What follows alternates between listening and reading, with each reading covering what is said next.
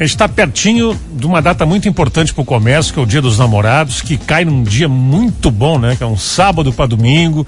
O que, que dá tempo de fazer?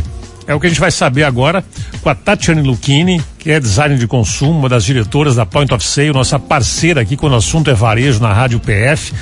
Vamos dar bom dia para Tati. E aí, Tati, buenas? Bom, bom dia, buenas. Nada como embalar esse Dia dos Namorados com essa música legal, né? Verdade, verdade. Dá tempo ainda, Tati, de montar estratégias para aumentar as vendas nesse dia, que segundo a previsão aí dos especialistas vai vir melhor do que a mesma data no passado? É, isso é uma coisa muito boa, né, que a gente está aguardando. E como a gente sabe, né, Gerson, é uma das principais características do brasileiro é sempre deixar tudo para a última hora. Então, aquela nossa mania de ir deixando para depois, né? É claro que com as compras do Dia dos Namorados aí não ia ser diferente.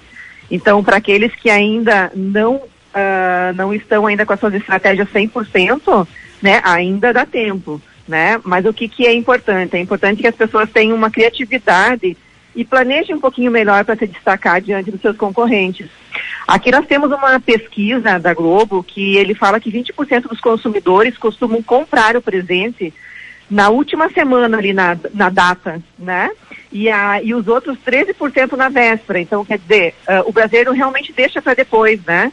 Mas nós, enquanto varejista, a gente precisa estar preparado para isso. Esse ano nós temos algo que também está nos ajudando, que é o friozinho, né? Então é uma boa pedida também para várias para vários segmentos do varejo, né? E a dúvida sobre o que comprar é sempre muito comum porque uh, uh, uh, por isso que a gente fala que é importante para o lojista, né, para ele ter algumas sugestões dentro do seu mix para trabalhar nesse, nesse período. embora a gente tenha que lembrar que essa data quem compra geralmente não é quem vai usar, mas assim a pessoa que vai presentear, né? A, a hora é sim de se pensar numa maneira de se comunicar com o público com uma informação simples, de direta e de fácil de ser entendida. E a questão é simples, né? Que essa data sim, ela pode gerar bons negócios. Isso é grande verdade. A gente tem aí vitrine, comportamento em redes sociais. O que, que dá para fazer ainda nesses dias que restam até o dia 12? Na, na verdade, a, a, data é boa, né? É um sábado para domingo e uma coisa é certa, viu, Tati? É um dia dos namorados muito frio. Nós vamos estar sob o impacto de uma massa polar bem, bem poderosa que chega de quinta para sexta, né? Exato. Acho que independente assim do tipo de segmento, né, uma das coisas que o lojista tem que levar em consideração nesse período é que ele precisa facilitar a experiência desse cliente, né? Então assim oferecer um atendimento personalizado, humanizado, multicanal. A gente fala muito dessa integração, né, do online e do offline dentro da, das, da, da, das marcas, né? Então essa é uma ótima estratégia, porque ao mesmo tempo que as pessoas elas estão mais conectadas, né, Gerson? Essa data tem de ser comemorada presencialmente. O ano passado foi uma data que a gente não conseguiu fazer isso 100%, né? E essa data, então, aí se retoma já com várias expectativas até em relação a isso também, né? Agora, uma coisa interessante e precisa ter em consideração, né? Que, que quando vai se preparar uma loja, seja ela online ou, ou, ou física, ela não deve só ser decorativa. Então, assim, é preciso planejar, organizar, tanto esses espaços físicos como, como online, eles precisam, ah, os clientes precisam encontrar com facilidade o que eles estão procurando.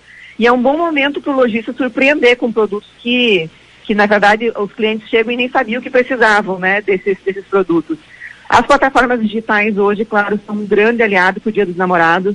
Então, assim, é, é, além de ser prático, né, a mensagem ele pode ampliar aí a, a mensagem para o público, especialmente o Instagram, o Face e o WhatsApp mas um detalhe, né, que a gente também sempre bate muito em cima, né, que essa estratégia, por mais que ela é mais barata e prática, é preciso a gente ter cuidado, porque às vezes a quantidade de mensagens, os horários que, que são enviadas essas mensagens, né, é uma coisa que, que, que se torna muito presente. Então, assim, a gente precisa é, estar presente, mas não correr o risco de ser visto como um inconveniente. Esse é o grande, é, é o grande propósito, né?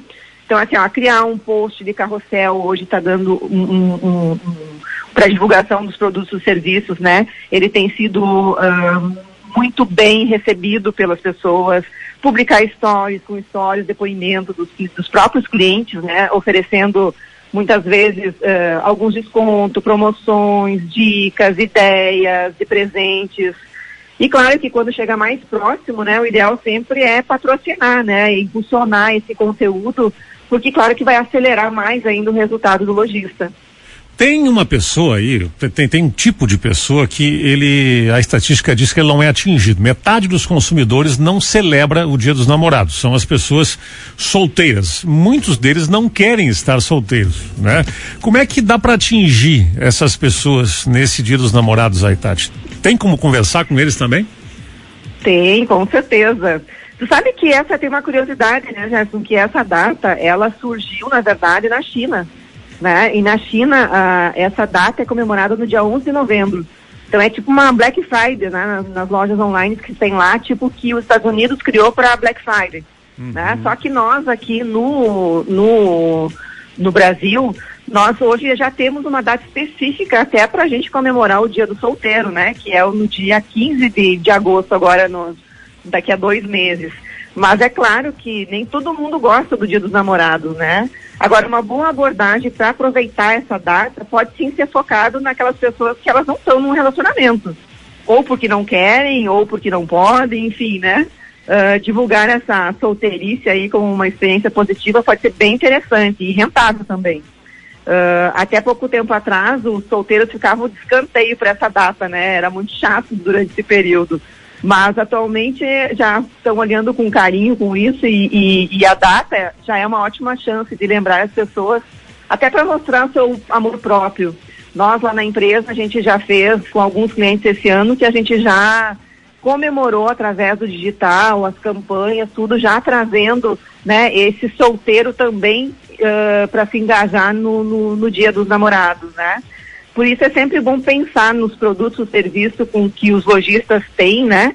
Para animar essa pessoa, para essa pessoa ser animada na jornada, né? Porque, embora seja dia dos namorados, né? Também é uma boa opção para se presentear e se animar. Então, tá valendo sim a solteirice. Pois é, e tem também aquela categoria que eu me enquadrei em alguns anos de solteirice, que ela dá aquela arriscada nesse dia, assim, né? Um presentinho, né? Pra ver o que que acontece. Uma boa oportunidade. Também é, né? Também é. Não diz nada, mas diz tudo numa data como essa, né? Um presente bem dado, bem escolhido, né?